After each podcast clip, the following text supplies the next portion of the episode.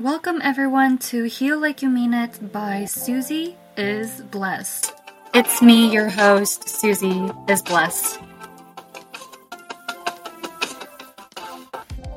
I am so grateful that you are here. It's been almost a whole year since I uploaded the first episode of Heal Like You Mean It.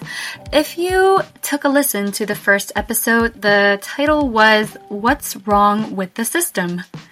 What's Wrong with the System with Molly Roach. Here we talked about misunderstanding, mistreatment, and the lack of consent in the mental health care system that we have right now, especially in North America.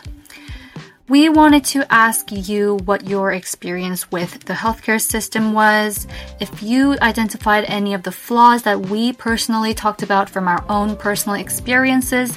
It was a very vulnerable moment for the both of us, but we both are people who genuinely love to share our personal experiences when it comes to healthcare abuse, with any kinds of injustices in society, and the relational culture, North America, Canada, globally, etc.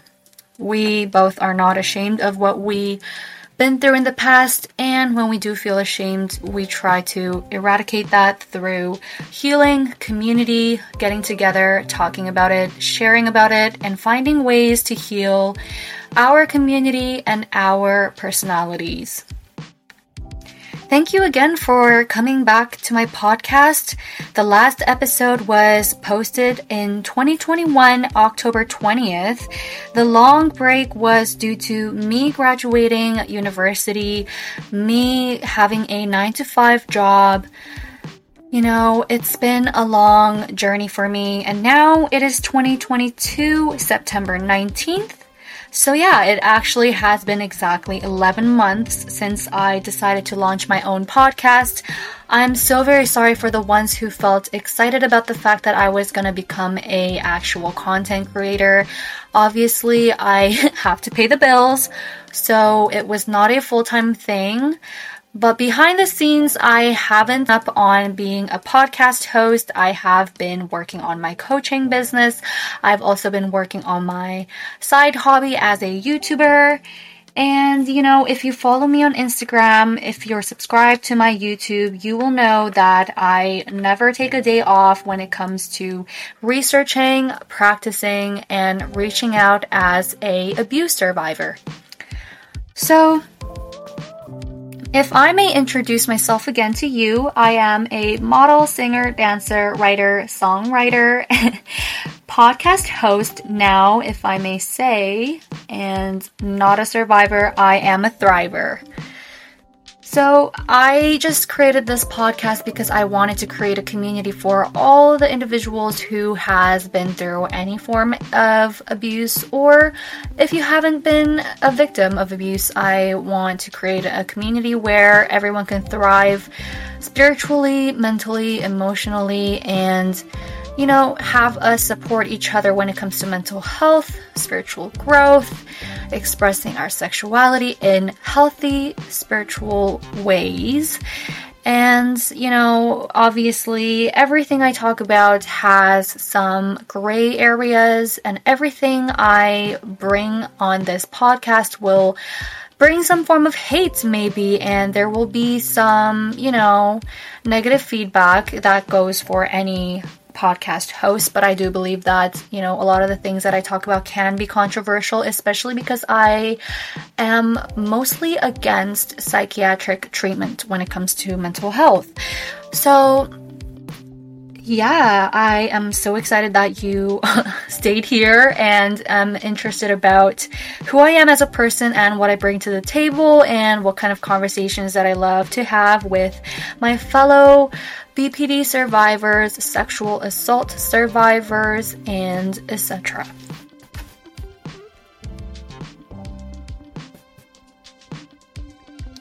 So, if I may ask you today, how have you been?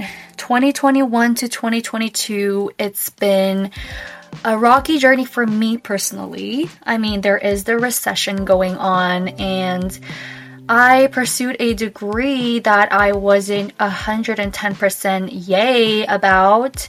Um, I have worked in the sector that I studied in. Don't want to bring in my corporate life into the podcast, so that's going to be a bit personal. But if I may communicate with you vaguely, I am essentially a creative person. I love to create every moment in time, every waking moment. I have ideas flowing through me, messages flowing through me, always want to share something with the world, even when I tend to contradict myself, you know, when it comes to for example, veganism, for example, femininity. A lot of things have a lot of nuance, which is also why I have my own podcast because I want to be able to have that kind of constructive conversation where we give each other feedback and review our own self concepts, review our own opinions, and continuously grow as a community and now, you know, even a global community if I may reach out you know, connect with people in the States and Europe, Asia, etc.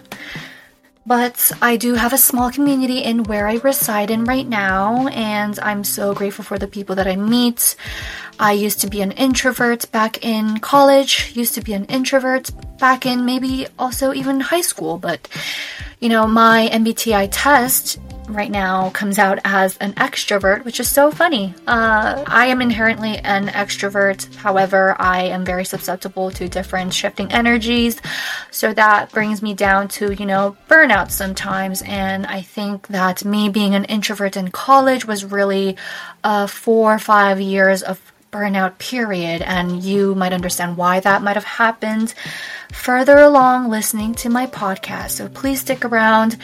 Um, you know, a lot of personal stuff might be laid out, but this isn't just about me. This podcast really is about how we can heal together, how you can heal through learning about other survivors' lives, and how we all come to thrive together.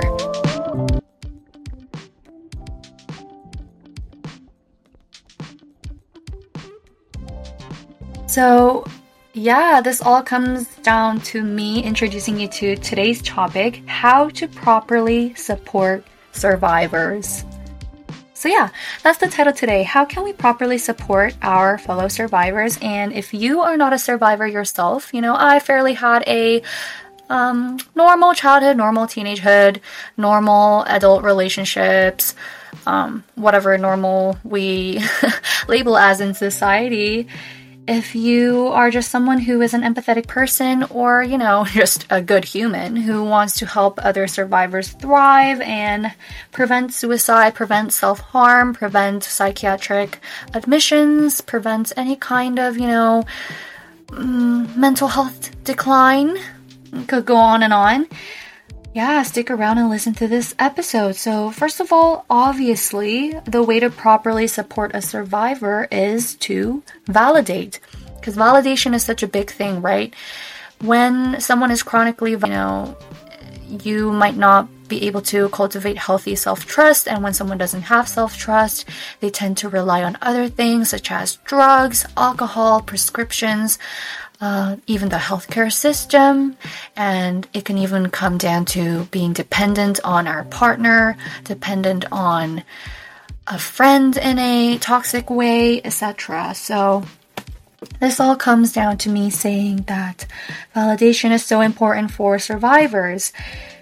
So, I want to share three sentences that I tend to get when I share my survival story. And these are some icky comments that I get. And if you are someone who tends to share these icky comments when you hear survival stories, I do not want to criticize you. I don't want to tell you, oh, this is something you shouldn't be saying, you are wrong for saying that, you are harmful for saying that. That is totally not what I want to say. But I do want to share that it can feel a little bit icky for survivors when they hear these three sentences. And it's good to be aware. I mean, we might still slip up and say these things, which is, you know, not a problem, but, you know, if we want to be a great supporter, maybe there are better ways to validate and support our survivor friends. So, number one is I'm sorry that happened to you. So why is that a problem? I mean, I am sorry that happened to you. What happened to you sucks. Like if if someone sexually abused you, if uh, your guide guardians abused you, I'm sorry that happened to you. But I personally know as a survivor, it really sucks when someone tells me, I'm sorry that happened to you because you know, you're not the person who did that to me. So why are you sorry? And I appreciate your concern, but something about saying, I am sorry, I apologize that that happened to you makes you feel small and it makes you feel very weak. And I have my best friends, my partner, my, I don't know, whoever I'm close with saying this sentence to me in order to validate, in order to be a good friend, good supporter. But the harsh reality is, I don't want you to be sorry for me. I don't want you to feel sorry that I was a victim to abuse. I don't want you to feel any type of sorrow about the fact that I was so strong enough to endure something and come out the other end. And there are also survivors who weren't able to come out the end just yet. And there are survivors who might have just experienced it a couple days ago, a couple weeks ago, a couple months ago. And, you know, maybe for them, sorry that happened to you might be helpful, but coming from personal experience, I don't like how my body feels, how my nervous system feels, how I physically feel when someone says, I'm sorry, unless it's my abuser himself. So when you say sorry that happened to you, I feel like, ooh, maybe I should feel, maybe I should still be feeling like the victim because I frankly don't feel like the victim anymore. I have healed enough to a point where I am empowered. I feel like a strong, independent woman. I feel capable of doing so many things, such as hosting my own podcast, going for, you know, corporate jobs that I want to be in, even though, you know, every day can be a battle sometimes. I might have poor executive function compared to other non survivors but I still want don't want my close friends to be sorry about the thing that happened to me personally 4 or 5 years ago, right? So I don't mean to say that that sentence is horribly wrong, but I do want to provide you with some better ways to support our fellow survivor friends, and we'll get to that later. But number two of the icky comments that I get when I share my survival story. So, Number two is you are so brave for sharing that. You're so brave for sharing that. So, what's so icky about that comment? Well, sometimes survivors go through a phase of oversharing, and I definitely been that person as well. Now I've come to create my own boundaries, and I only want to share it in personal platforms and people who are really close to me that I already truly trust.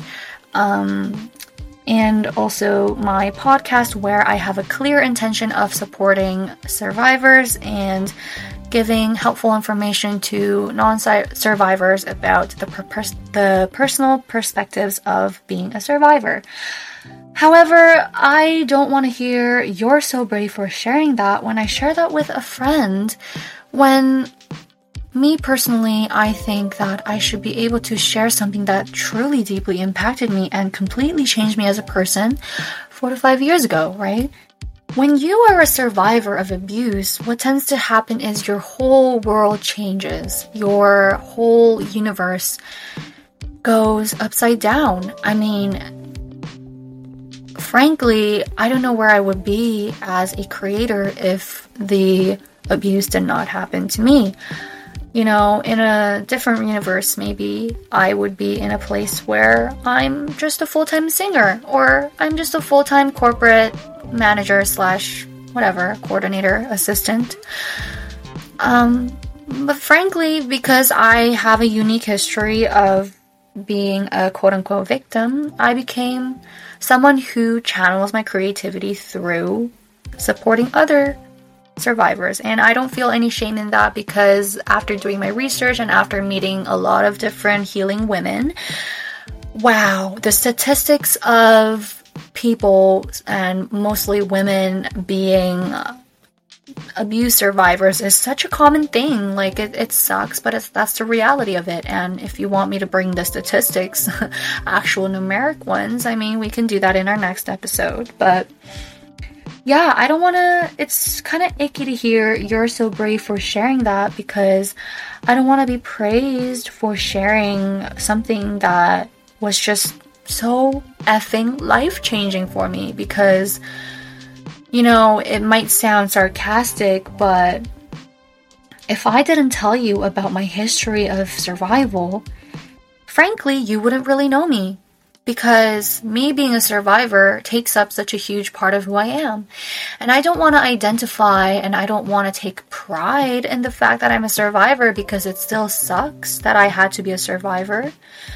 But that still doesn't change the fact that my personality, my creativity, and all of that was deeply impacted and wounded by my history of many, many years of survival. When I am telling you about my survival history, I'm just trying to connect with you. I'm just trying to show you who I truly came to be as a woman, became who I didn't choose to be, but I actually chose to become a strong, empowered woman.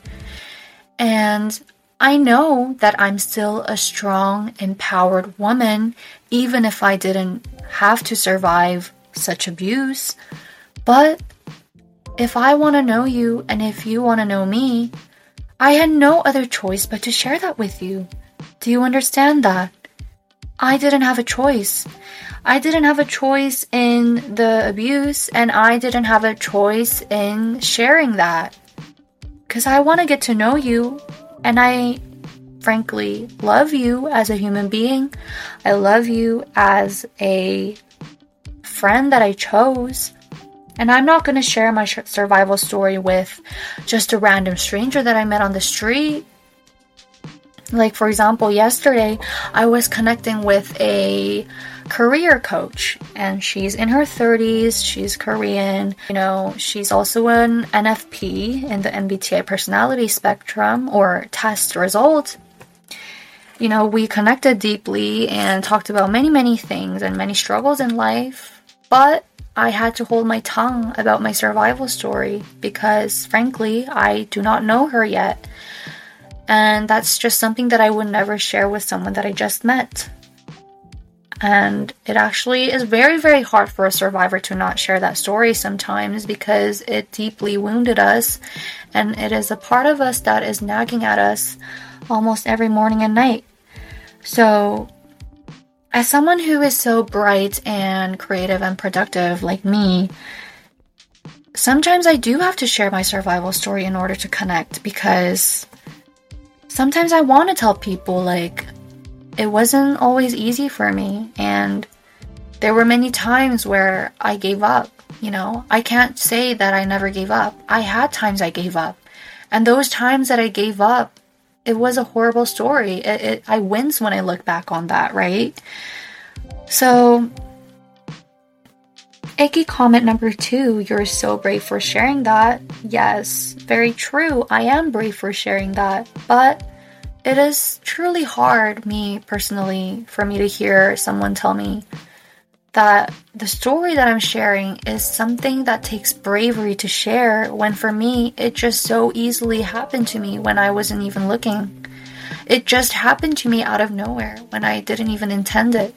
It just randomly happened to me like a thunderstroke from, you know, the sky out of nowhere. I didn't see it coming. I didn't predict it. I didn't ask for it. I didn't even look out for it. It just happened out of nowhere. And now, me sharing that story is somehow so brave and courageous. Then, was it brave and courageous for me to have called upon that experience towards myself, right? It's all those overthinking messages that I get from media, society, all of that. It's truly difficult. So, when you say you're so brave for sharing that, I know you're well intended. And I also agree that it might be brave, but I just think that there are better ways to support a survivor than calling them brave for sharing a story that is such a core wound for them sometimes. It, it could really be a core wound that they battle with every day. And you know you just want to share it sometimes. It's just like a thing that leaks out sometimes. And it takes a lot of healing for some people to pack that into a small box and hide it away. Number three of Icky Comment personal survival history is I couldn't imagine that happening to me. Oh, I could I just couldn't imagine that happening to me. I don't know how you how you survived that. I don't know how you must have felt. And this is also another validation that we get which we're I'm personally very thankful that you are validating my experience. Yes, it is hard. Yes, it is difficult. Yes, it's something that could kill someone to go through something like that having to survive in a world where you really shouldn't have to survive unless you're getting eaten alive by a tiger or something, right? Surviving relational abuse, systemic abuse, or any kind of, you know, guardian abuse is I I know that you couldn't imagine that happening to you if it if it didn't happen to you, but we don't want to feel special for having experienced that, right? Because we're so special inherently. Everyone is so special. Like I'm a model and a creator, but some other people are just amazing accountants, or they're just like amazing computer scientists, or they're amazing um, physicians. Everyone has their own talent and what makes them so special. But I don't think anyone really wants to be special for being an abuse survivor. Does that make sense? Because the very reason why I create this content isn't because I think I'm any special for being a survivor. I don't want to be special for being a survivor because that clouds, that really clouds the other qualities that I have that makes me spe- special as a human being. So that's the reason why I couldn't imagine that happening to me which also might imply you're so special for have survived that. It can feel icky for a survivor. I mean, many things can feel icky for a survivor, right? And also don't want to say it's up to the listener to cater to all those icky feelings. Like sometimes it's up to the survivor to endure that and heal that and communicate that and create boundaries and, you know, be your own guidance, be your own guardian for your own heart you know? But I also think it's 50 50. It shouldn't be all up to the survivor to endure those icky feelings, and that's what I'm here for, right? Because I want to stand up for survivors who don't know how to communicate that those things feel icky to them. Because I've come to a point where I've healed myself, I've healed enough of my core wounds that I can be a voice to other survivors, right? This is my first step. This is just the second episode. But if there are other survivors out there who are listening to my podcast, and if you are not at the point yet who feel healed enough, healed enough to the point where you can share your own story, don't hesitate to reach out to me through email, through my social media channels, through comments, you know, DMs, just tell me what you want me to channel through um, the community and what you want others to know about being a survivor. So I kind of went on a tangent, but now I want to tell you what are some better ways to validate and support a survivor instead of those three examples of quote unquote icky comments. So the first one for me would be personally better days are ahead of you, and I hope I can support you in that journey, right? That leaves someone at a very positive note. Better days are ahead of you. I'm so sure of that. And I hope that I can be of support to you in that journey of meeting your better days, right? And the second one would be so, how is life now? Is life after abuse treating you better now? Or do you need any support from me or someone else in order to get there? Right? So, this is off- offering real support. And if you feel like you don't have the resources or tools or emotional availability to be a support for a survivor, you can just say, Well, thank you for sharing that. And how is life now? Is life after what happened being, you know, becoming any better for you? And if not, can I, you know, help you get to the resources that you need? Can I find you a trauma coach? Can I find you a good podcast? Can I find you, you know, something that could really be of support? And I don't know how. Just, you know, educate me. How does your body feel when you share this story? And can I help you ease anything? You know, can I hold your hand? Right? And the third thing I want to share that might not be icky for a survivor here after sharing their survival story would be how is still impacting you now, if you're okay with sharing that? And how are you working to deal with that? How are you working to heal that? Can I offer you a hug or a nice warm cup of tea to show you my support, right? Because it doesn't need, you know, survivors don't need a grand gesture to heal themselves because healing really comes by one step at a time. It doesn't just happen overnight. So, what you can really do that might actually be a negative impact to a survivor is oh my god, that is horrible. Do you want me to call a therapist? Do you want me to call a psychiatrist? Do you want me to, you know, get you a caseworker? Blah, blah, blah. Do you want to go to the hospital? You know, all those things are dra- dramatizing what they're going through because even if even if what they're going through is the worst thing you've ever heard start small you know validate their feelings but don't make their nervous system become hypersensitive by you not being able to regulate your own nervous system when you hear such stories, right? Because the world can be so harsh, but when everyone around you is telling you that your life is horrible, your life sounds bad, your life sounds hard to survive, then it actually becomes even harder for the survivor to survive. So, you know, start small. Even if you want to get them to a bigger support system, always make sure to keep small steps and just start with do you want me to offer you a hug? You know, is is that okay? Or can I bring you a warm cup of tea? Do you want me to buy you some bubble tea? Like you shared something so uh, something that might be so intense for you and I'm kind of sensing that. And you know, do you want me to make you a soup? Do you want to go for a walk in the park with me and kind of breathe through this with me? Like, let me hold space for you, right? All these little things that you can offer for a friend, make that a habit. And it might become so much easier to interact with other survivors because survivors are really all around us. And when we create that habit of offering tiny steps, tiny support then we can also make it easier for both the survivor and ourselves to create bigger support systems and ultimately healing everyone in the community.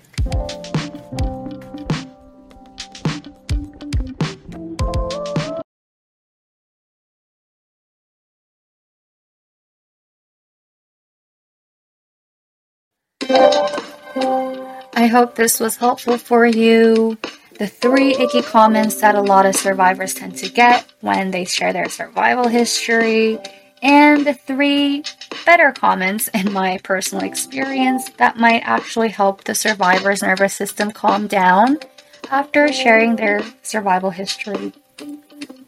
Thanks for listening to Heal Like You Mean It, and please stay tuned for episode 3 it's not going to be the next year when I publish it because now it's going to be very, very consistent. I'm so grateful for everyone who waited for me to get back on my podcast. Love you.